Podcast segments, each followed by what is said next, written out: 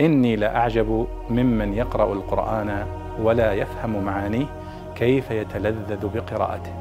كيف يتلذذ بقراءته.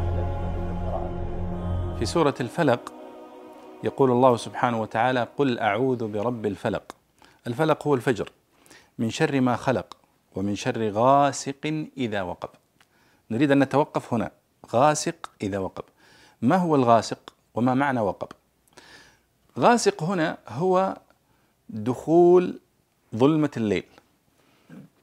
يعني معنى الآية ومن شر ظلام الليل إذا دخل. يعني مع بداية المغرب ودخول وقت الليل هذا هو الغاسق.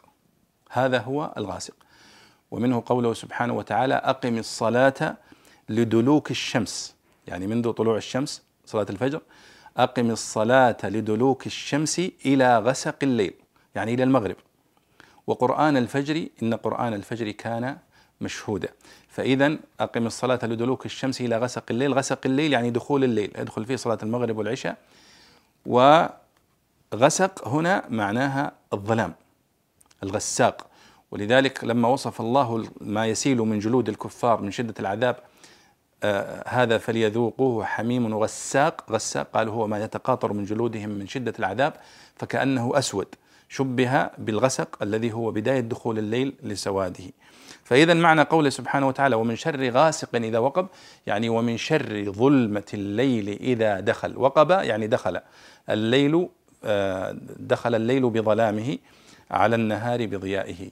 فإذا يصبح معنى ومن شر غاسق إذا وقب يعني ومن شر ظلمة الليل إذا دخل. ولذلك النبي صلى الله عليه وسلم ذكر لنا أنه ينبغي علينا في هذا الوقت أن نتحفظ على أنفسنا وعلى أبنائنا وأن نذكر أذكار المساء وأن يعني نتوقى شر الشياطين لأنها تنتشر في هذا الوقت وهو وقت دخول الظلام ودخول الليل. إذا ومن شر غاسق إذا وقب معناها ومن شر ظلام الليل إذا دخل. نسأل الله أن يفقهنا جميعا في هذا الكتاب العظيم وفي معانيه.